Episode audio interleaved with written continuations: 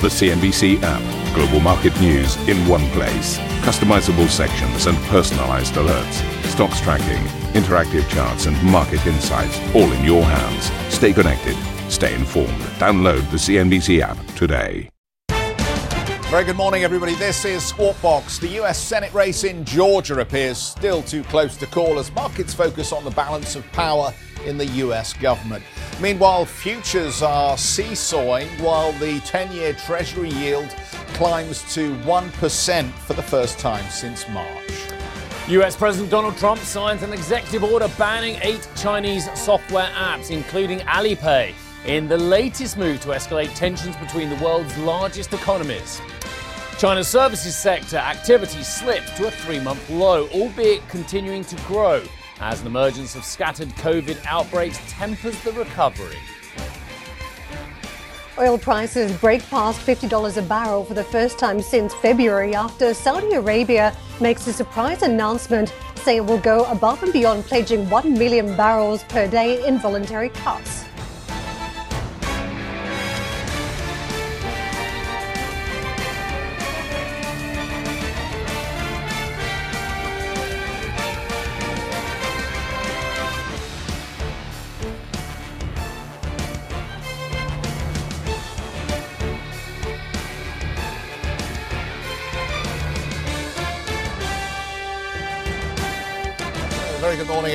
Everybody, uh, we probably should uh, bring in our I was co-anchor going to say, it morning. felt like something was missing, didn't it, last couple of days? Absolutely. And here she is.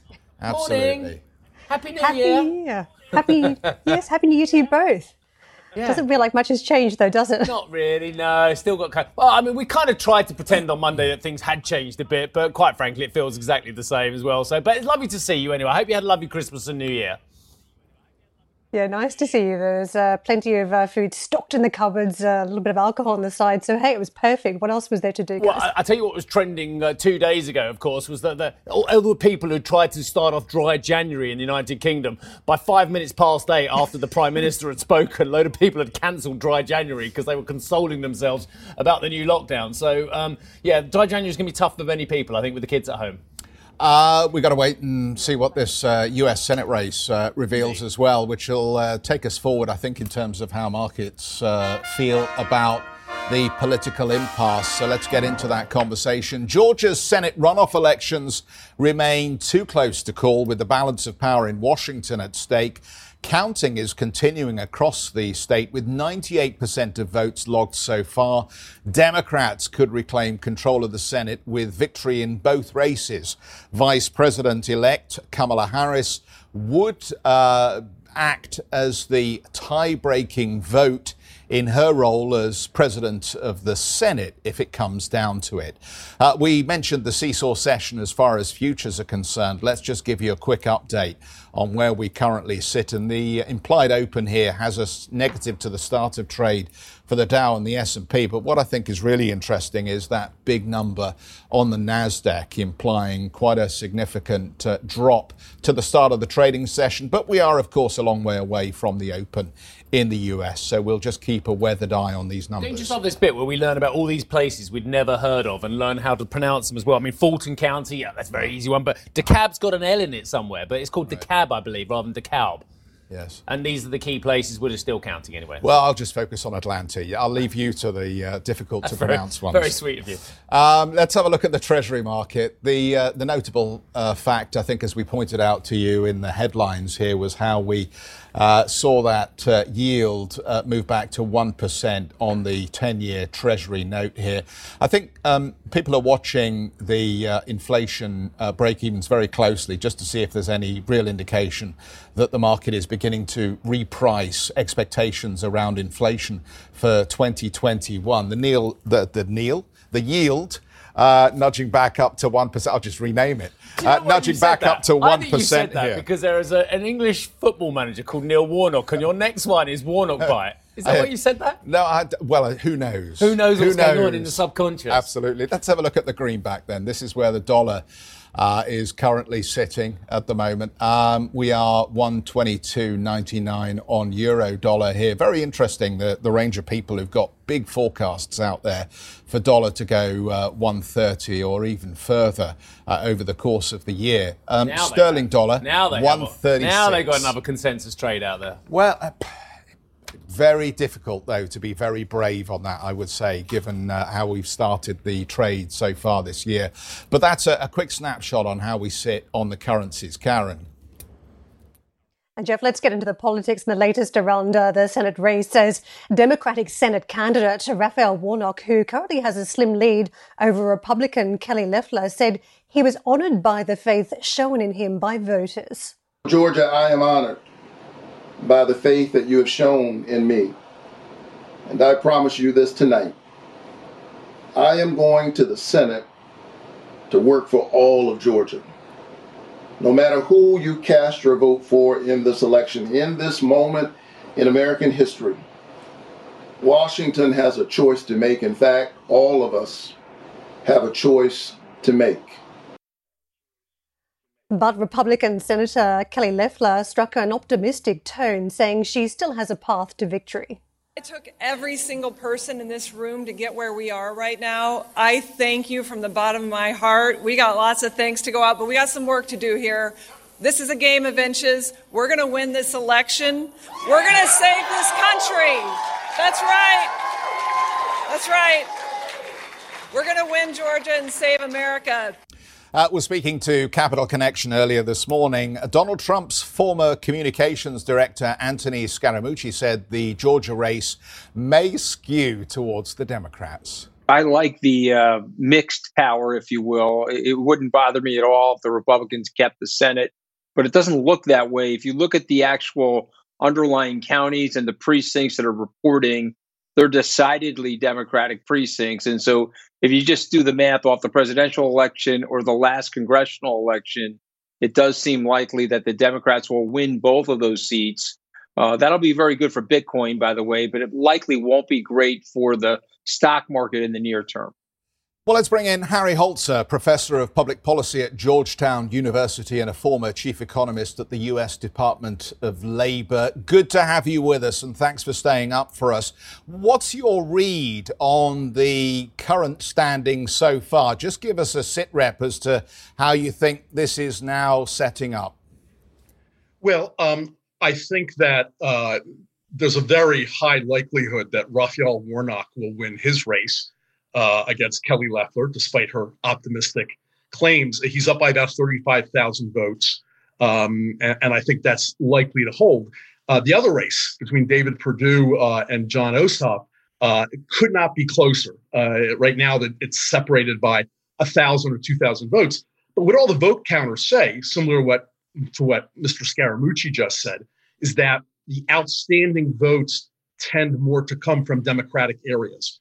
So as those votes get counted, uh, it will likely bolster both margins for the Democrats. So I, I, I think there's a quite good likelihood uh, that both Democrats will win, and therefore the Democrats will control the Senate. Uh, as well as the House and the White House. Uh, let's go with that. Um, if we war game that, what does that imply then in terms of uh, fiscal stimulus uh, very early on in a Biden presidency? Because I think we pretty much all agree that maybe the last stimulus uh, package would have possibly been the last package for 2021 if the Senate had gone to the Republicans. So, Harry, give us your read on how you think the fiscal uh, easing may change under uh, a Biden with the House and the Senate. Well, I, I think what you said is exactly right. Um, if Mitch McConnell were still running the Senate, um, there would either be no stimulus uh, in 2021 or, or, a very modest one. Uh, and Mitch McConnell always does what's good for Mitch McConnell, but especially for the Republicans. And, and he, if he felt that the Republicans were going to be hurt politically by a lack of stimulus, excuse me, he, he would be more inclined to uh, let another one pass. But but if the Democrats are in control, I think this is something that uh, that all 50 Democratic senators will support uh, another round of, of, relief and stimulus. Uh, and, and, certainly Kamala Harris was president of the Senate. So, so I, I think by very, and, and, of course, if the Democrats are calling the votes, then even some of the Republicans, the more moderate Republicans, come aboard. Susan Collins, Mitt Romney, et cetera. So I, I think there will be. That will be the highest priority for the new administration, and I think they will put together a new uh, a, a new stimulus package relatively soon and I think it will pass. Professor, obviously, um, parallels are being made with the, the, first Obama administration and what they wanted to really uh, do in 2009. He had his own crises with Afghanistan and the financial crisis as well. But the, the ACA was the, the longer term key first issue for the Obama administration, which they, they passed uh, after a lot of shenanigans as well. What's the first longer term issue uh, for Mr. Biden as well? Of course, COVID is there, clear and present. But after that, what's, what's the, the, the trophy issue that he wants to get through? Well, he, he has several of them, in fact, and, and and what you just said is true. Both both dealing with the pandemic and helping the economy recover are, are the two short term emergencies. Uh, but he's very interested in uh, energy and the environment. Uh, he's very interested in uh, bolstering uh, American manufacturing uh, and technological innovation in the economy. he's very interested in, in racial justice. Uh, he's interested in family work issues like paid family leave, uh, which the United States remains the only major industrial country not to have. So uh, uh, uh it's hard to, to identify exactly one issue, but there's a package of issues uh, that he has called his Build Back Better plan. And I, I think it's that package that he will be interested in pushing forward. Now, how many of those things he gets? Uh, you know, his his control in the Senate is so bare bone. Um, and, and by the way, there, there does remain this thing called the filibuster, uh, which the Republicans will try to use whenever possible. That's why it took Obama 60 votes, not 50, to pass uh, the ACA uh, in 2009, 2010. Republicans will try to use that. Democrats have some maneuvers to try to restrict the use of the filibuster, but that will be one more constraint on what Biden gets done. But it is that package of, of build back better economic programs that I think he will want to push forward. Yeah, I'm reading all about the, the problems of 2009. I'm on page 550 out of 700 Promised Land, so I'm getting sir. Uh, but, but, but with that in mind, one has also got to remember the Democratic Party dare I say, is not one party. And, and, the relationship between the Senate and the House is fractious very often as well, but actually between conservative Democrats and indeed the progressives as well. So do you think they will toe the line enough as a single party to get stuff done? you know, it, it depends on what the issue is. Um, so the most conservative Democratic senator is Joe Manchin from West Virginia. Joe Manchin needs to get reelected in West Virginia. Now, West Virginia uh, has become a very reliable Republican state. Uh, it, it's a poor state. Uh, it's an old coal mining state. Um, the state is very conservative on cultural issues, but not as much on economics. So I think if Joe Manchin can be convinced that he can convince the residents of West Virginia that some parts of those package uh, is good for the state, then he will feel more comfortable voting uh, with his Democratic colleagues. And, and, and the same for some of the other more conservative Democrats. That's their calculation. So certainly, uh, uh if AOC uh, were, were, pushing for a big Green New Deal, uh, you wouldn't get 50 votes for that in, in, among Democrats in the Senate But for some of the more moderate planks that uh, that that Biden has embraced, uh, I, I, think there's a better chance that the Democrats can can hold together for that. Professor, some voters were citing having a form of check on democratic power, which is why they voted uh, for Republicans in this particular runoff. What happens if we do get gridlock? Because in the past, the stock market has not seen gridlock as a, a negative outcome necessarily. But this time around, there's certainly different circumstances, different more relief packages, where swift movement is required from Congress or from uh, President Biden. What do we expect then down the track if we do have this uh, power that is sort of effectively a stall because you have split views? Uh, between the House and the Senate? Well, well, again, I don't think they'll be completely split. Uh, I think there are some parts of the agenda that the Democrats will be able to enact, and we don't know how much. But for instance, you know, I would think that the the financial markets, I think, would like action to more quickly recover the U.S. economy, uh, and and a, a, a, a deadlocked Congress wouldn't generate that. This Congress, under Democratic control, would generate that. So my guess is that the capital markets will like uh, the, the, the likelihood of, of more economic stimulus. Beyond that, uh, if, if Biden is starting to talk about raising tax rates, uh, raising the corporate rate back up, uh, uh, raising taxes on capital gains, you know, then I could certainly see the markets not reacting so positively to that. Um, and, and, and then again, it's a question of whether he could even get that through the 50 votes he would need in, in the Senate. Uh, so, so again, it depends exactly where that line will be drawn. But, but, my guess is that the capital markets will like some of, of what this Democratic government uh, will produce, but perhaps not all of it. Can I ask you about voter fraud? Because President Trump has had the megaphone uh, on this issue uh, without any evidence. Ben, this is uh, clearly another test of the democratic process this time round. What do you think we're learning in, in terms of the way voters have reacted? Well, um, uh, so, so, so, the, the evidence suggests that there is no major voting fraud. Uh, the Republican officials that run voting in the state of Georgia are all Republicans uh, Mr. Raffensperger and, and and some of the others, and and they they've had three recounts. I mean, there simply is no serious evidence, and and and there's at least some speculation that by Trump going down to Georgia and claiming that the voting is rigged, that that maybe some of some of the people who otherwise would have voted Republican stayed home.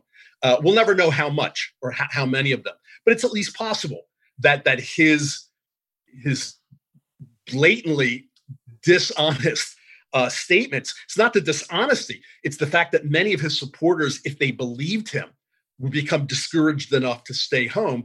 That might have made some difference in this election, which of course would be very ironic uh, if he were in the fact the cause of the demise of, of Republican control of the Senate.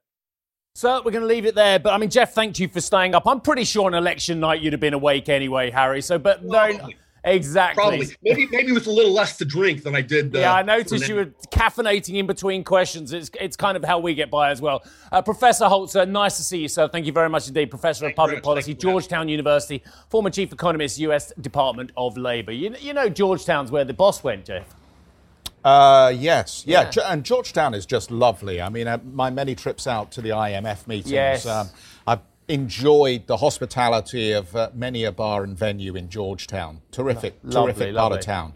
I bet you can't Very wait nice. for those trips again. Got to what? They're the ones. They're the nice trips, aren't they? They are the nice trips. Yeah, yeah. They make a change from some of the other. Although I did get a bit wound up. You and pics, pics of you and cameraman Mike eating ice creams on the on the. Uh, by the Lincoln Memorial and stuff. yeah, no, there's a very nice curry house as oh, well, right, which is a regular right, stop right, on, our. Are you feeling hungry? How are you feeling? You, you, you right? I'm feeling ready to go for the US markets. because that's what I'm ready for.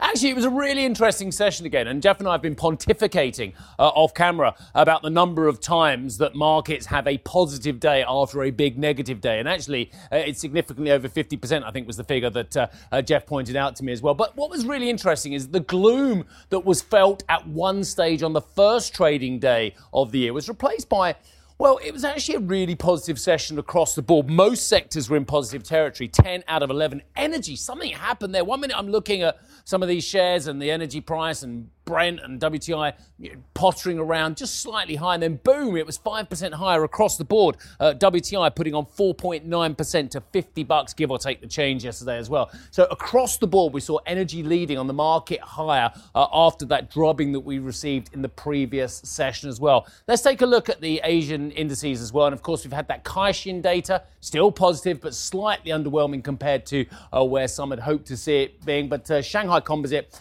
uh, and the Hang Seng trading around the flat line. The Nikkei giving up another 100 points as well there, uh, and the ASX 200 down 1.1%, which is interesting considering the commodity bias to that index as well, and how commodities have had a very strong 24 hours. Well, talking of commodities, Coming up on the show, a Saudi led agreement on production cuts. That's what boosted those oil prices. We'll talk about that after the break.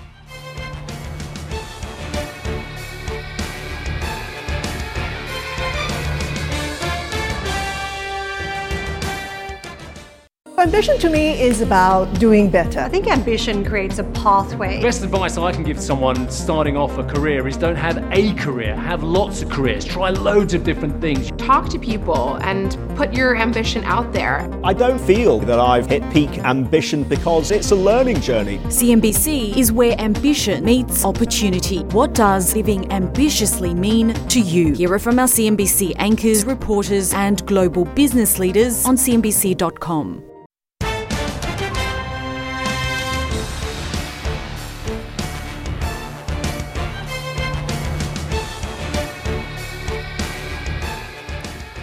prices, as I mentioned before the break, got a big bounce after Saudi Arabia committed to voluntary production cuts of 1 million barrels a day in February and March. The surprise move came after a meeting with OPEC and its allies. Uh, prices were further buoyed by data showing falling crude stockpiles in the United States.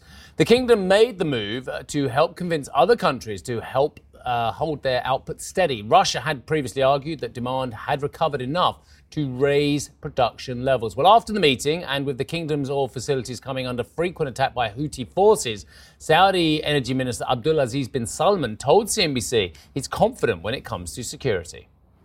A devious mind is very creative too. Uh, so they keep uh, uh, their creativity. Unfortunately, their creativity uh, are not focused on bringing uh, uh,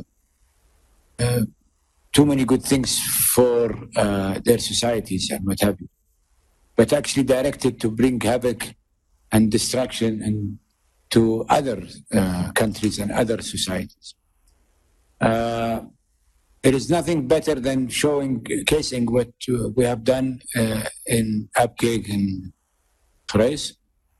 Uh, even, even in the last incidents, we have managed Uh, to undergo uh, uh, proactively measures that would uh, uh, render most of these attacks as being negligible in their impact and effectiveness.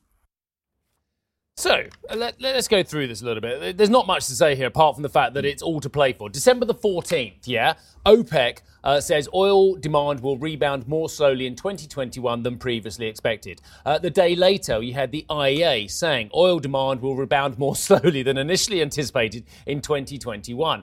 We have planes not taking to the skies across the world. We have lockdowns across the board. We have people being told not to travel across the board as well.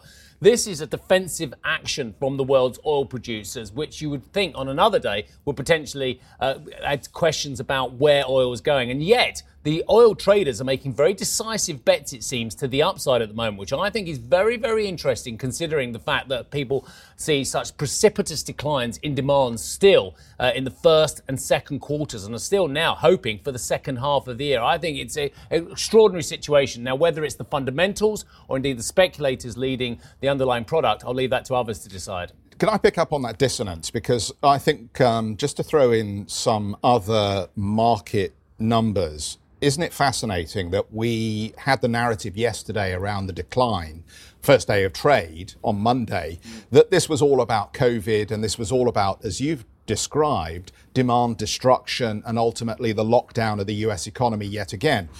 But on the rebound that we saw yesterday, the Russell did extraordinarily well. And I think the Russell is a pretty good uh, measure of um, people's attitude towards economic growth and its rebound.